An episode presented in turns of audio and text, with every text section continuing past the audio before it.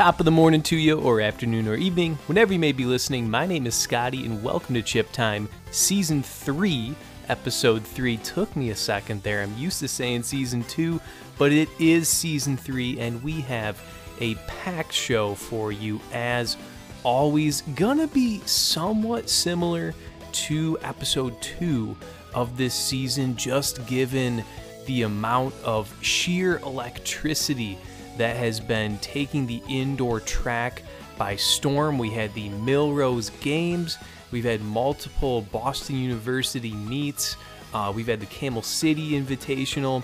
So many huge meets for both the NCAA and professional ranks that we have to just run through, scratching barely the surface of all the high level marks and records that have gone down. So, that, like I said, is going to be similar to last week because there have been so many more records just pouring in.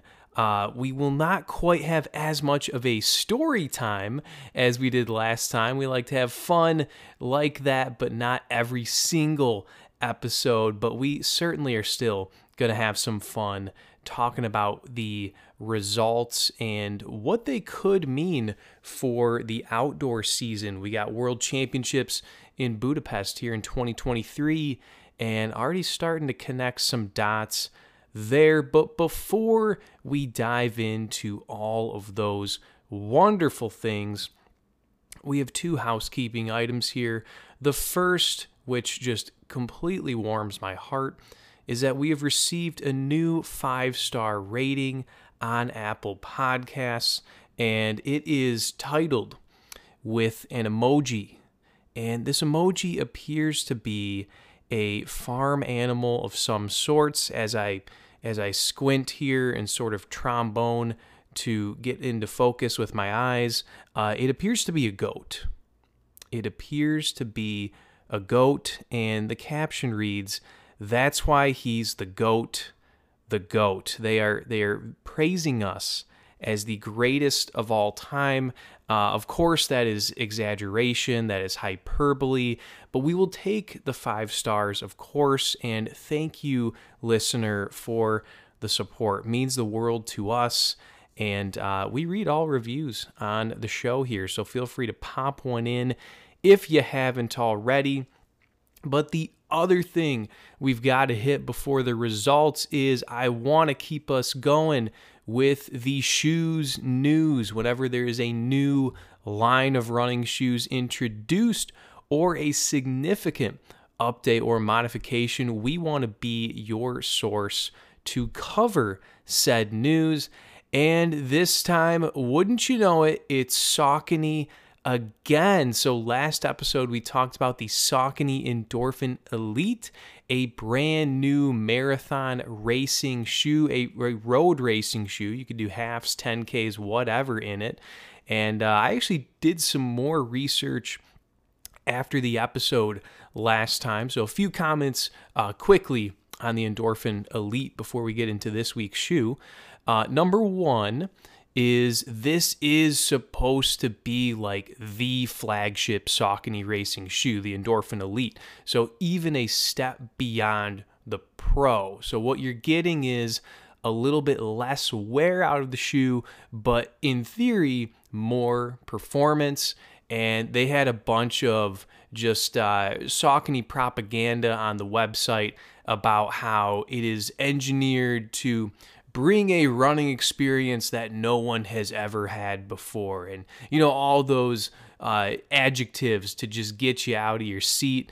So, certainly a lot to be excited about there. The other thing on the Endorphin Elite is I did make my way to a local running store and just ask when uh, it would be expected for the shoe to be in because that's something you can't really find online. I mean, you could probably pre order through the website, but that goes against one of our principles here on this program, which is support your local running store always.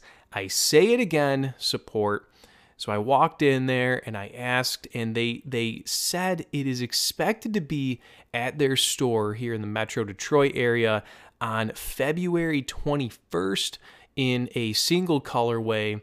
And then there's going to be another color coming out in April, and then possibly a third color in June. I, I would expect the neon green to be the initial colorway, but this is all sort of just informational, anyways. I personally do not plan to pick up the Endorphin Elite. I've still got plenty of juice left in my Endorphin Pro, and I'm not setting any records out there, so I don't see a need to prematurely upgrade my flagship road racing shoe when I'm just kind of using it for a couple workouts, maybe once every other week, and my summer and fall road races. So that's a quick sidebar on the Endorphin Elite. But, you know, I want to make sure to just give a disclaimer here as we shift into this week's shoe that by no means are we trying to give a biased, Saucony centric presentation. I do plan to cover as many different shoe companies as we can. It just so happens that here in the first month and a half of 2023, Saucony has been the most innovative. I, am not exactly sure why they've targeted the winter market. Um, maybe it's so that they can be the first ones to launch these here at the end of the winter. So when people are buying shoes in March, that's a very popular time for shoes. When high schoolers are getting ready for their outdoor track seasons. Um, if you're a college runner or a high mileage post collegiate, you're getting shoes year round. But that March timeframe and then August are like the most popular times for shoe companies because of those high schoolers and hobby joggers who are just picking up some new shoes to lace up when the snow is melting or if it is the exiting of summer going into the fall, which brings us to today's shoe, which is more for that hobby jogger, the Saucony Freedom crossport. And and what excites me about this just off the bat, first of all, land of the free, home of the brave, but second of all, a neutral training shoe. And you got to think, Saucony, what do we know? They've got the Ride series, they've got the Kinvara, as of just a couple last couple years, the Endorphin Shift. They have the Triumph as well. They have a lot of these training shoes already. So the first question is why the need to add another one to the mix? And hopefully we will do our best to answer that question. But as far as those other Saucony trainers go, the Triumph is the most comparable to this one. Um, I would put it in the line so there's more cushion and stack. Um, if you kind of look at it from a, a singular raising the bar perspective, You've got your Kinvara, then your Ride has a little bit more foam, then the Triumph, that that's sort of your mid-tier sweet spot neutral training shoe. I'm putting the Freedom Crossport a step above that, but it's still a little bit less of a stability shoe than the Endorphin Shift. So in terms of the midsole, if you just picture your classic uh, Saucony midsole, you've got a higher stack height here in the Freedom Crossport than the Triumph, but lower than the Endorphin Shift.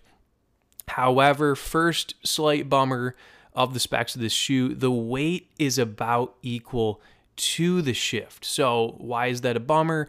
In theory, you're getting about the, uh, you're getting less comfort again theoretically because there's less foam in the midsole but the shoe weighs the same so if you typically want a heavier shoe that is going to be stable for you so you're not rolling your ankle and it's going to be comfortable for you during that ride. So when the weight is higher and the midsole has less foam, typically that's not the direction we want to go there. But on the positive side here, the upper of this Freedom Crossport, it is breathable with a collar that wraps around your foot which of course all shoe collars do. But in this case, it's sort of a, a cushioned collar. Think about the Endorphin Shift 1, but with a more breathable upper around the foot. And I think that really goes in tune with the theme here. If the theme is freedom, we want to be able to breathe. Land of the free, home of the brave. I like that. I like that a lot. Now, the outsole, this is, I gotta say, I mean, as much as I'm a Saucony fan, we gotta call them out when we gotta call them out. Uh, possibly the worst part of the shoe, uh, most disappointing would probably be the best way to describe it. Why do I say that? I mean, just first of all, look up the shoe, go to the website. Um, you turn this thing around, you look at the outsole on the bottom of the shoe.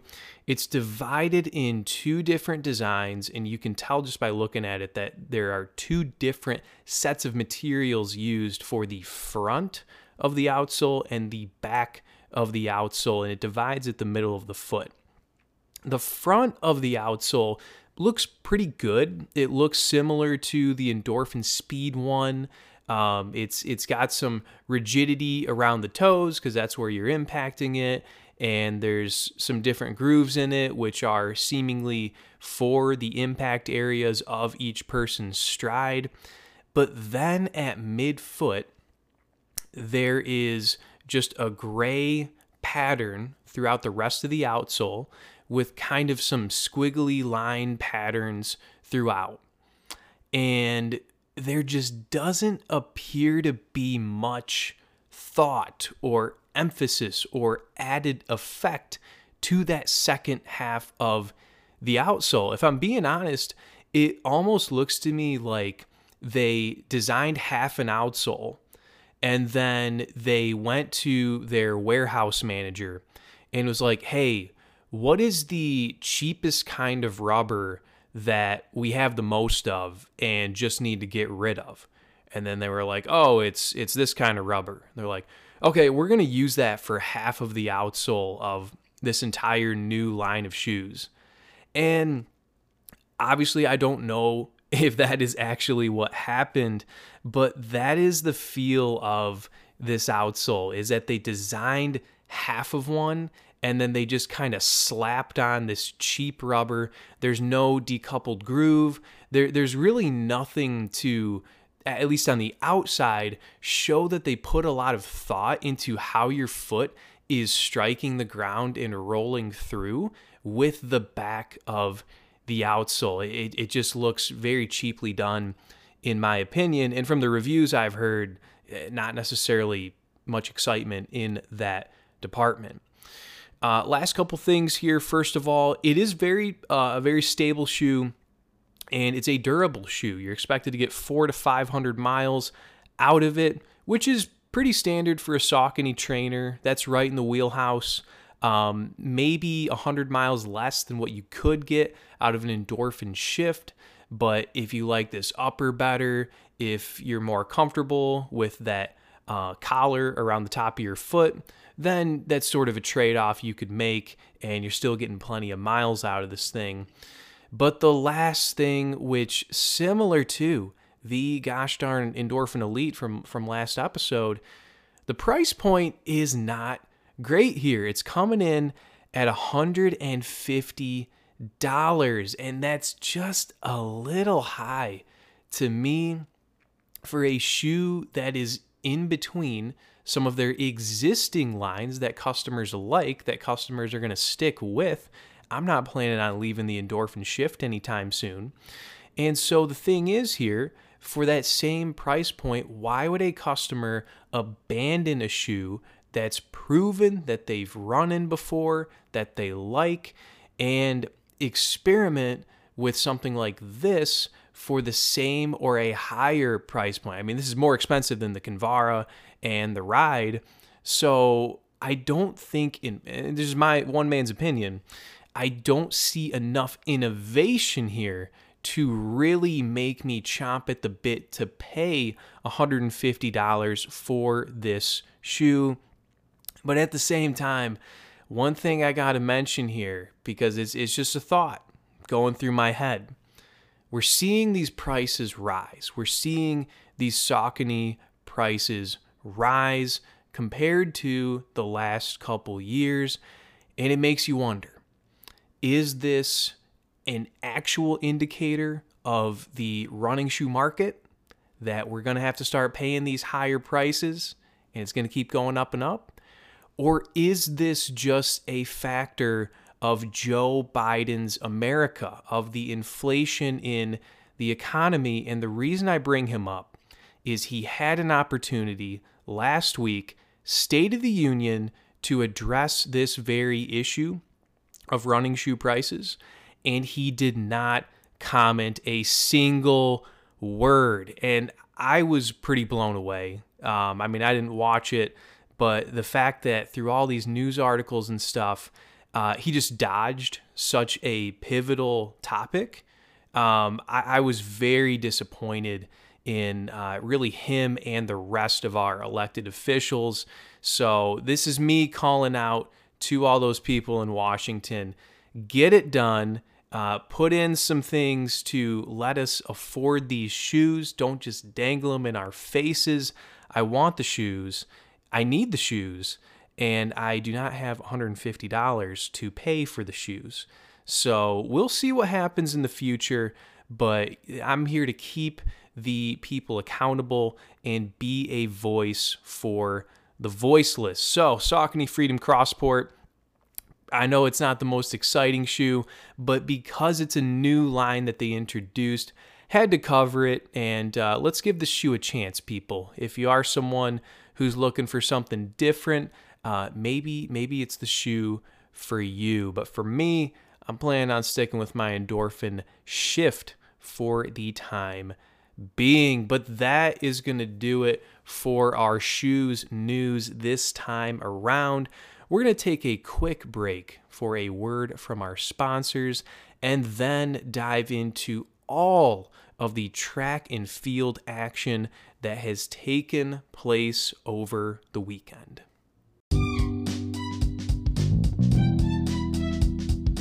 This episode is sponsored by the Amino Company as I am sure you know by now, I have been using the Perform product from the Amino Company for quite a while now. We're looking at well over the six month mark now that we are in the new year of 2023. And this is by far my favorite 100% science backed endurance and recovery formula.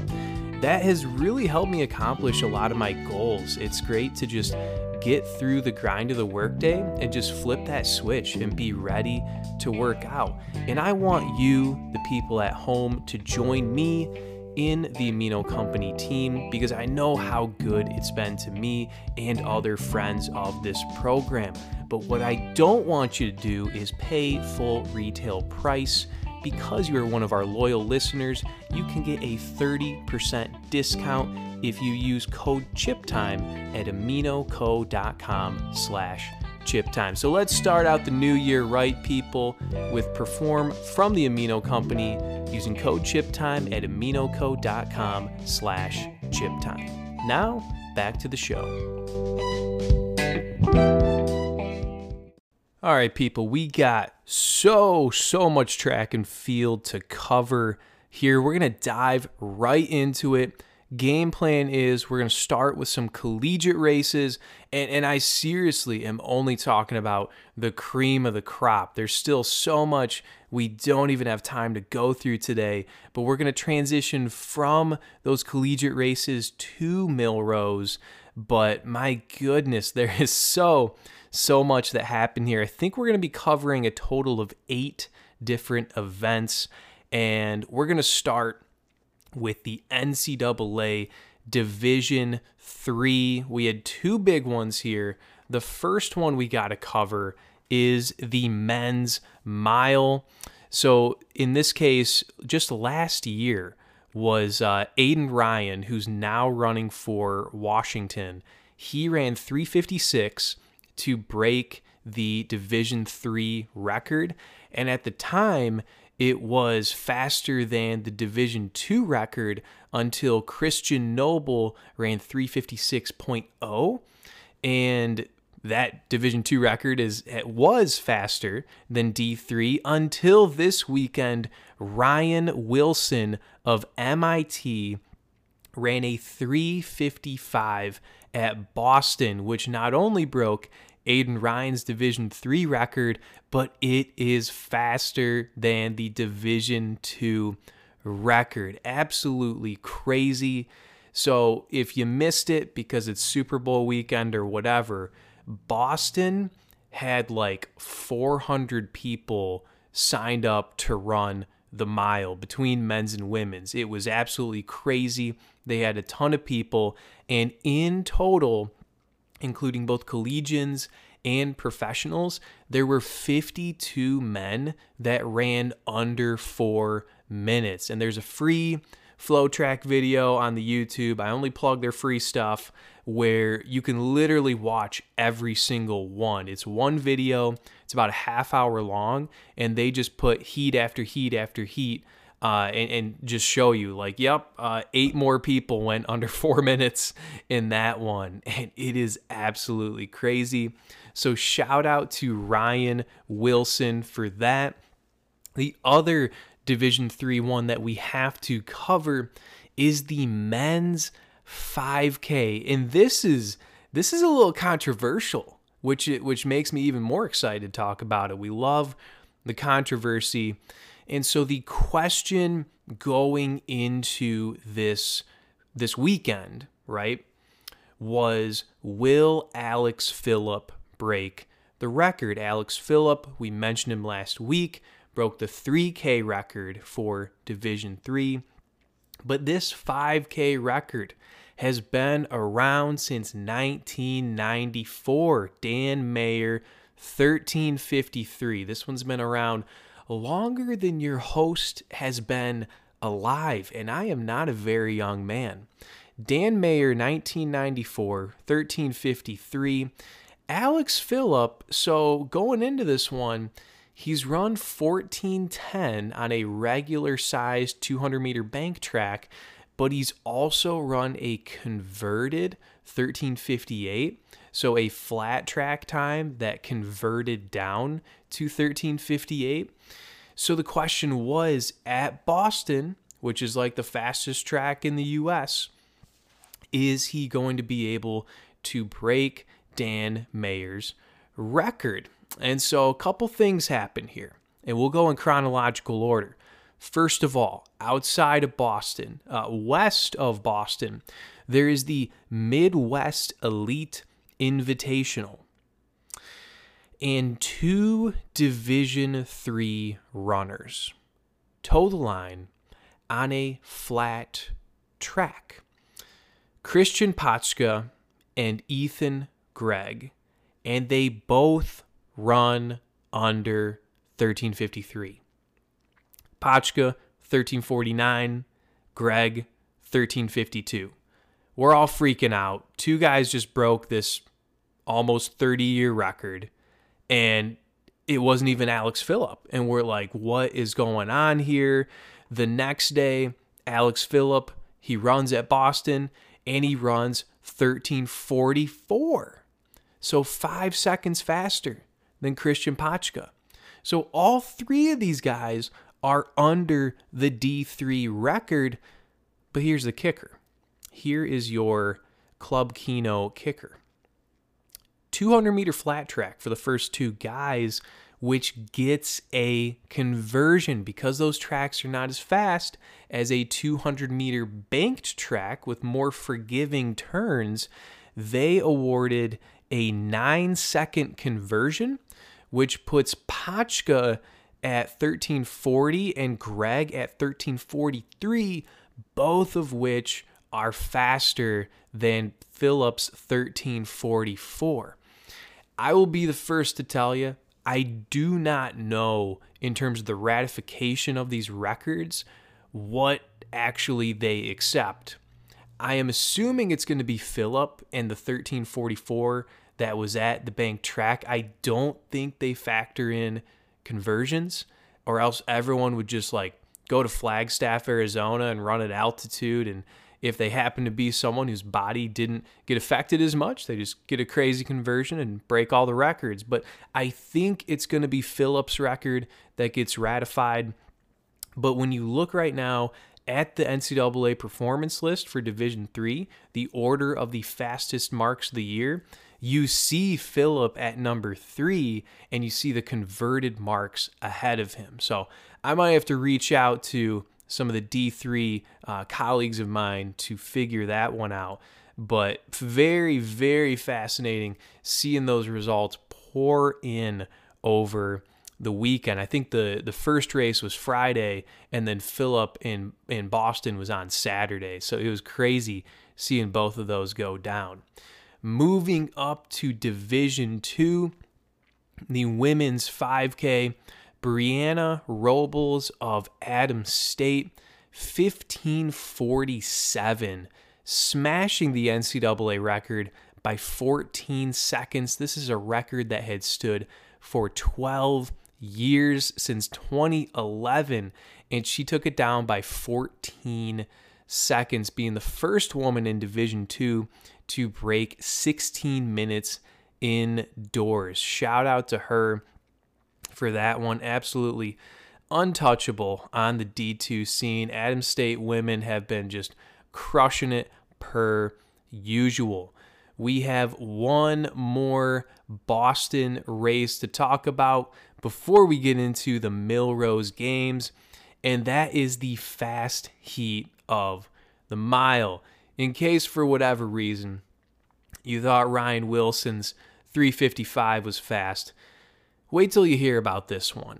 So, the first heat of this race had the a mix of professionals and the top division 1 collegiate racers and in this case it was won by Amos Bartelsmeyer, Union Athletics Club, formerly Bowerman Track Club, uh, professional, running a low 350. Right behind him, Anass Essayi of South Carolina, 350.46. That is number two all time in the NCAA behind only Cooper Teare, which was in that time trial with Cole Hocker and Charlie Hunter. So for Essayi to do this in a legit field, yes, they had pacing, so did Cooper, but they to, to be rubbing elbows with people and making moves and moving around and having to insert surges in a actual field of competition.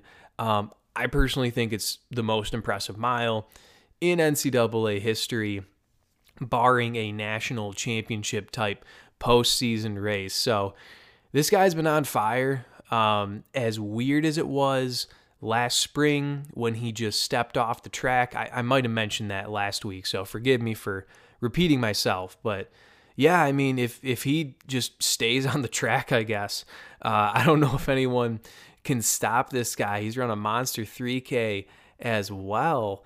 So shout out to him. The postseason of the NCAA is to be electric.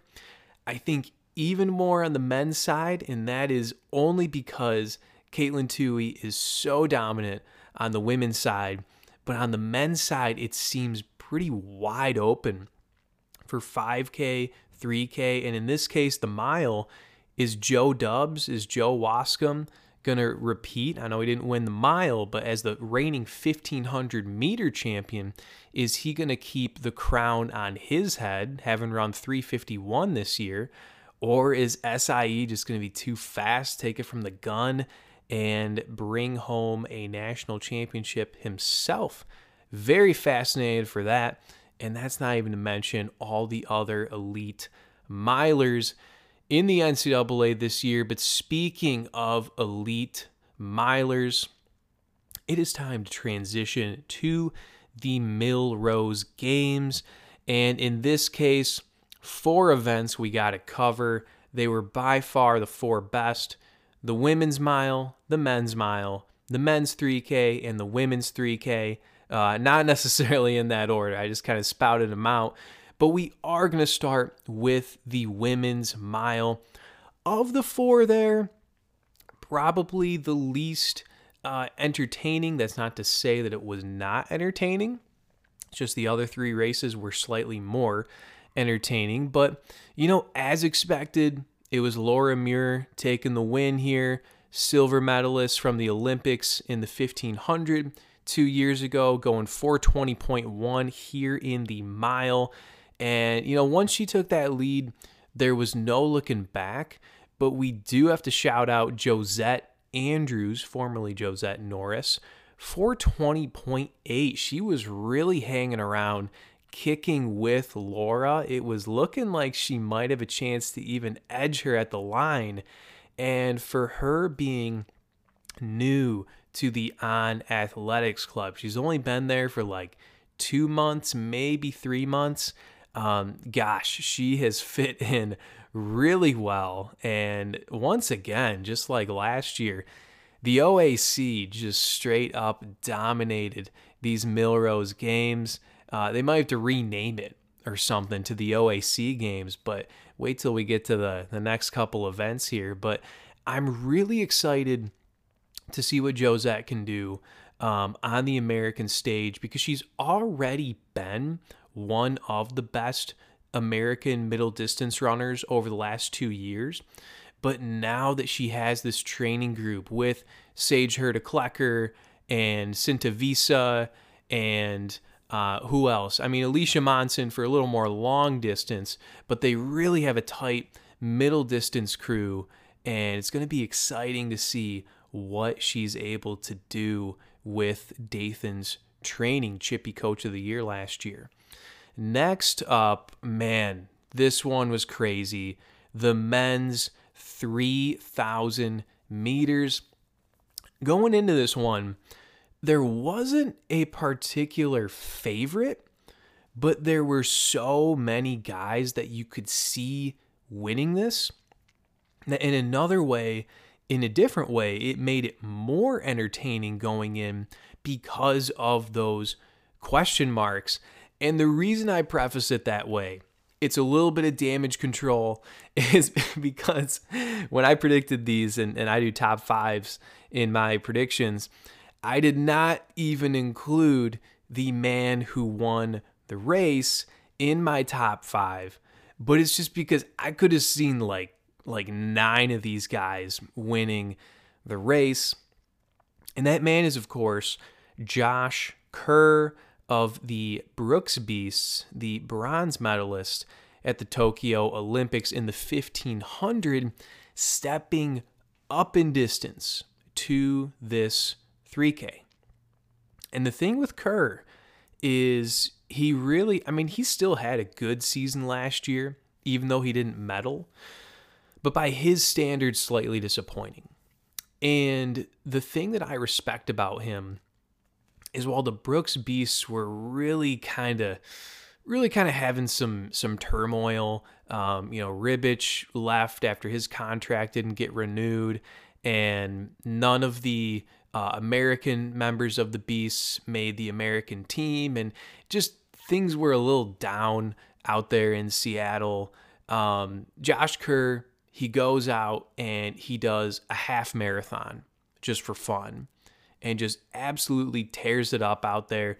I don't remember his exact time, but I think it was like 62 or 63 minutes. Like he was he was really shredding it out there and it just seemed like something to disengage his mind from the track and re-engage on the roads and just have fun.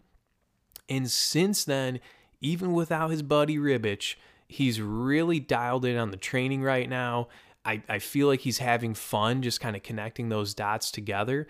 And now that the fitness is there, the energy is there, and the enthusiasm and the positivity is there, as well as the confidence, which is Josh Kerr. So that that was never a question. Um, man, he really burned it up out there to get this win. No one was going to be able to go within that last 400 meters. But now seeing this strength from him, we know he's got the speed. I mean, it's it's Olympic bronze medalist. Um, you gotta put this guy right back in the medal conversation for outdoors at Tokyo or not Tokyo at Budapest this summer. So I'm already getting ahead of myself there. But in addition to Josh, my pick to win this race was Joe Klecker. Uh, I was really just fired up at that 1254 5K he ran a few weeks ago. He's obviously got the fitness. Yes, he's more known for the longer distances, but I just thought he was going to be able to squeeze these guys down. Last 800, maybe K, uh, maybe get some help from his OAC teammates, Jonas and Jordy. And while those guys ran exceptionally well, also it was just no one could match what Josh Kerr was able to do. Uh, 733 for Kerr for the win. And just to show how fast this race was, even compared to last year, is the fact that Jordy Beamish of the On Athletics Club got sixth place this year, running seven. Oh man, I wrote terrible. 736. I, I couldn't read my own writing for a second. 736, which is three seconds faster than what he won the Millrose 3K in last year. That just shows how much faster this race was. I believe the top nine, which included those guys, as well as Cooper Teare, Luis Grijalva, um, Dylan Jacobs, who almost broke Drew Bosley's collegiate record. Just, I mean, like half a second off of that record that Drew set last week. Um, and then Sam Parsons as well. All these guys were faster than the time that Jordy won it in last season. And that just shows that the, the level of competition just continues to rise. And it made for a really entertaining race. And I really want to say very sincerely that I am happy for Josh getting that win because I hope that that is able to translate to the rest of the team. You hope that a signature win like that can excite the other Brooks beasts when they're training and instead of, you know, kind of hanging their heads and it's not like I've been at practice, but that is just something from a culture standpoint that when there is a lack of success for a sustained period of time, it's harder to just find that motivation and encouragement. So hopefully with, you know, Josh's big personality, getting the signature win, that can enthuse the rest of the team and just bring out some some more uh, encouragement and strong performances when we get to the U.S. Championships in the summertime. So, sincere shout out to him for that. We got two more meets or two more events to cover. The first one is, of course, the women's 3,000 meters. Alicia Monson, Elise Cranny, you're thinking it's going to be a duel between these two. We have Alicia, who won this event last year and is an Olympian. We have Elise, who is the American record holder in the 5K, dropping down here to the 3K. We're thinking it's going to be a two horse race here. Um, I also had Elly Henes, Whitney Morgan, and Katelyn Tuohy in my top five. So, as expected, Alicia took the win. 825 completely burned up the field. And I actually did get the top five right, but not in the exact order. Because Elise Cranny actually faded back to fourth place, which isn't isn't terrible by any means, but she did fade back a little bit. Elly Henes down to fifth, if my notes are correct. But the story here was Katelyn Tuohy, the collegiate runner from NC State who just broke the NCAA record in the mile two weeks ago. She goes into this race, and the target she is searching for 841. Karissa Schweizer's record, a woman who we know runs like they have pancakes at the finish line. How are you going to beat that? How could you possibly be more motivated than that? How are you going to break 841? Katelyn cruises, especially that last K. It might have been the most impressive part of the race because that's when Cranny and Henes started falling off a little bit. And although she finished about 10 seconds back from Monson and five seconds back from Whitney Morgan, she ran 835 to destroy Karissa Schweizer's record by six seconds. And I personally did not see that coming at all. I thought at best she would break it by two or three seconds and around 838 or 839, but to just obliterate it like that. Um, I'm at the point now with her where I believe she could be the national champion really any event she chooses. Um, it's just a matter of what makes sense on the schedule, which most likely is 3K, 5K at the national meet. But this has got to be the biggest lock for a national champ as far as predictions go that we've ever had in NCAA history for multiple events. I think of like in Athing Mu who was head and shoulders above the rest in the 800, uh, and then ended up just not running it at nationals. But uh, in this case, for multiple events, 3K and 5K, I don't think we've ever had someone that big of a favorite since what Steve Prefontaine, uh, who we will talk about later, by the way. But shout out to her for that one. Absolutely legendary performance. And still got to shout out Alicia for the win. She's been ripping it up out there. The whole On Athletics Club has been. And we, we have to, on that note, just transition to the very last event because it, of course, features the On Athletics Club. And it was the men's Wanamaker Mile, the signature event that Bernard Lagat used to win every year. It was something that you just you turned on your TV. Uh, it used to be ESPN back at that time. You may remember these days, and you just wondered who is Bernard beating today and how fast is he going to run. I think he won the Wanamaker like eight times, but it's a little different now. It's more similar to that men's 3K where there's a lot of guys in contention. And I say contention in this case, meaning like to get that top five spot. It really felt like from top to bottom, anyone in this field in the right race could have finished top five. But in my mind, there were three guys that were the heavy favorites for the win, and they were all from the On Athletics Club.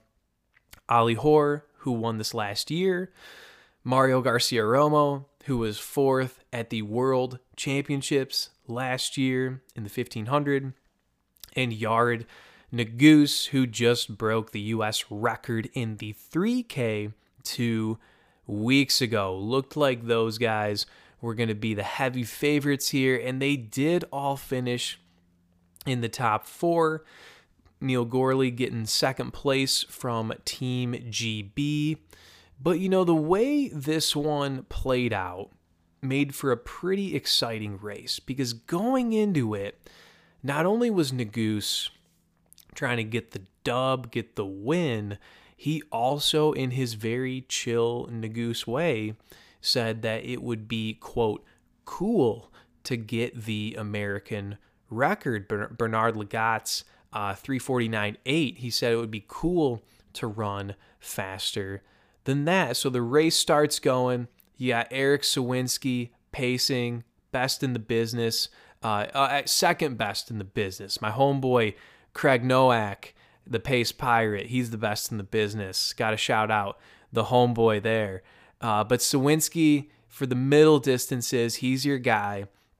He gets him out there firing on all cylinders. You got Super Mario right behind him, looking real froggy, per usual, looking real froggy, looking strong.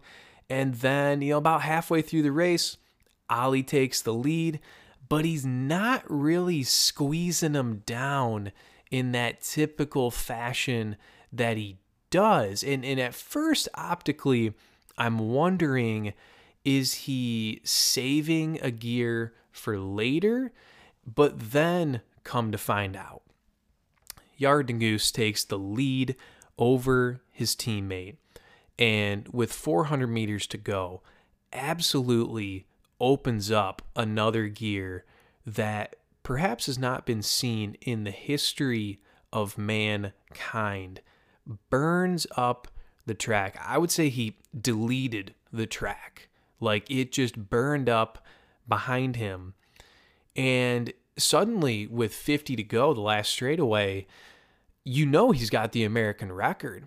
And suddenly they flash the world record on the screen of 347.1. And he crosses the line in 347.3, two and a half seconds faster than the former American record. Absolutely demolished it. And I've, I've got a lot of thoughts here. So I want to try and be as organized as possible. But at the same time, I don't want to forget something. So if it comes up, we're just going. Thought number one that is in my head the overall American record outdoors in the mile is Alan Webb's 346.9. And I remember, I still remember being a 17 year old in high school uh, in the computer lab looking on Wikipedia what is the fastest American mile ever. Because this was a time when, like, I was targeting sub five and I was just curious, like, what is the fastest ever in, in America? And it was Alan Webb's 346.9.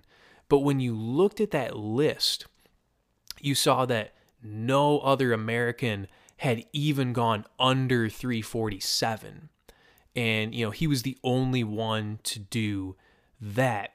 And so I bring that up to say it really felt untouchable at that time 10 years ago when, when I was reading that. It felt like who could possibly do that? Because the shining star in American running at the time was Galen Rupp, but he wasn't a miler. He was more of a 10K guy and then later a marathoner. And then Matt Centrowitz was was very fast in his own right. He's around 349, but still when he did that Centro mile uh, a year ago or I think it was 2 years ago before the Tokyo Olympics, I'm, I'm gesturing as if you can see me. Uh, he was still about two and a half seconds off of Alan Webb's record. But when you looked at this Millrose Games Wanamaker Mile, and you see Nuguse do this on an indoor track, so obviously sharper turns than a 400 meter outdoor track, it was the first time ever that I could picture an American going toe to toe with the best in the world. I'm thinking Jakob. I'm thinking Jake Wightman. I'm thinking Timothy Cheruiyot, I'm thinking all those guys. Uh, Stewie McSweyn, Cole Hocker, maybe. Okay, I'm gonna I'm gonna throw that out for now because I want the focus to be on Nuguse. You put Nuguse in in a race with Jakob and those guys, like a Diamond League, the uh, the Bislett Games where they do the mile this is the first time I could actually picture an American running under Alan Webb's record. And to me, that's big. To me, that is big that we have someone as Americans who we can believe in to have a shot at breaking that record that I believe has stood since 2001, 2002 uh, maybe 2003, but I know it was before the Athens Olympics, and Webb had an all time choke job. So the thing is, I believe in Nuguse for that. And number two, just along the same thought process there, I believe this man can medal. And I don't I don't believe this man can just medal in the future in the 1500. That showed me between that and the 3K 2 weeks ago this man could medal this year at the Budapest World Championship. So I am here spreading hope that as Americans, we have someone who could medal. And I know it hasn't been that long. Matt Centrowitz won gold in 2016, but for how disappointing US 1500 meter running has been since then, I'm really excited that it it feels like kind of for the first time that we have a chance at medaling. And I use the word kind of because yes, I did believe in Cole Hocker in that magic 2021 year. I really felt like in the the right race he could have won bronze, but it ended up being a sub 330 type race that was crazy. And guess what? Now we have a guy who could go sub 330. I still think Cole can as well, but for him it's more of in the future. But for Nuguse, the goose is loose right now. The goose is loose in 2023. And so, in closing, there has been one absence so far in this indoor track season. There has been one particular person who we have yet to see in action while Woody Kincaid has broken the 5K record and Goose has now broken the 3K and the mile record. And it is a man named Grant Fisher. What is he up to? Well, the thing is, we, we don't know, first of all. Bowerman Track Club, very secretive.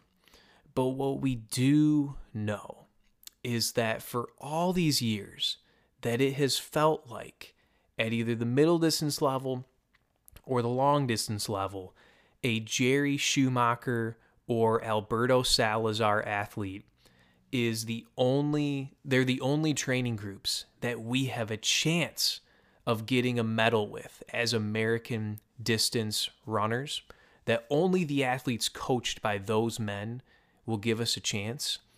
We now have hope elsewhere. And I'm not just talking about American because the On Athletics Club, it's it's an international group. But when you think about three guys out of all of the history of human civilization, for years, for thousands of years, millions of years, there have only been three men in the history of Western civilization who have put the fear of God into Grant Fisher. They are, of course, Morgan McDonald. They are, of course, Joe Klecker. And they are, of course, Yared Nuguse. Morgan, how many NCAA championships did he win from Grant? Too many to count. Joe, 10Ks, USA's last year. Yared, that DMR back in 2019 when he outkicked Grant. These are the three, and they have combined forces. So I bring that up as both an encouragement and just to say there is a new hope in American distance running. I know Morgan is not an American, but he still is one of those historic three. And I hope he can get healthy because he was starting to round into form last summer and fall. Uh, but he's been biking a lot on Strava, and that kind of that kind of feels like an injury in that case. I'll have to tune into his pod and and see what's going on there. But I say all that to say, congrats to Yared, huge record. We have hope. We have someone we can believe in. And I also say that to say, your move, Grant. Your move. It sounds like the sound running 10K. Probably going to be the next one for Grant to go after the standard and uh, who knows, go after bettering his 10K record.